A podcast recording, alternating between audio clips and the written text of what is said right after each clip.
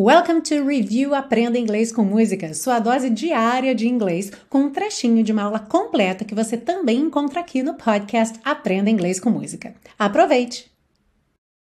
Na frase No, I never heard them at all. Não, eu nunca os ouvi em absoluto. Então, primeiro comentário aqui, já falei com você lá na parte 1, quando a gente tem uma frase como essa, I never heard, tanto pode ser pretérito perfeito, eu nunca ouvi, quanto pretérito imperfeito eu nunca ouvia. Agora, esse at all é muito interessante porque eu até coloquei aqui entre parênteses em absoluto, mas frequentemente a gente acaba não traduzindo essa expressão.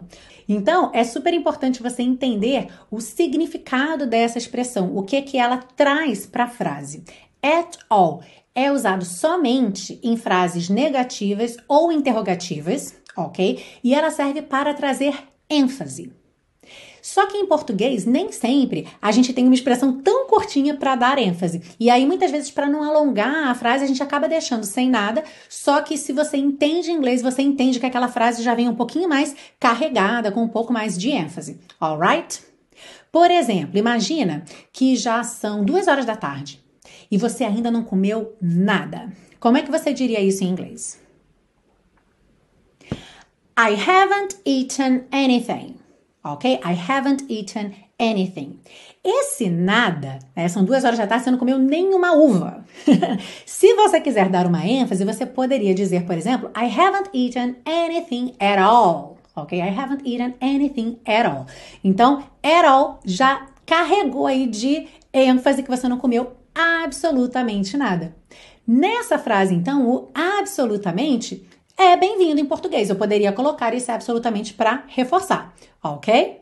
Um outro exemplo agora. Imagina que você está conversando com um amigo, está tendo uma conversa séria, está falando coisas importantes e a pessoa está com aquela cara de paisagem assim, como quem está lá no mundo da lua. Aí chega uma hora que você para e pergunta: Você está me escutando? How would you ask that in English? Com uma certa ênfase. Are you listening at all? Poderia ter o to me também. Are you listening to me at all? Ok? Então percebe que em português, nesse caso, eu já não usaria um absolutamente. Você está me escutando absolutamente?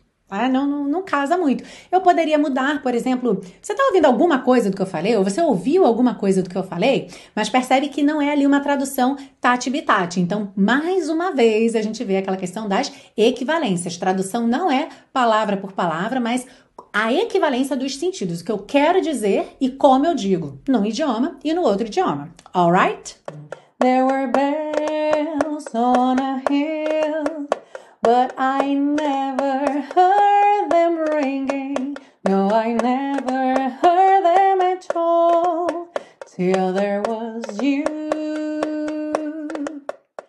Ah, e se você busca um curso de inglês passo a passo com a minha orientação, conheça o Intensivo de Inglês da Teacher Milena, meu curso de inglês que te oferece 30 dias de garantia incondicional. Saiba mais em www.intensivo.teachermilena.com.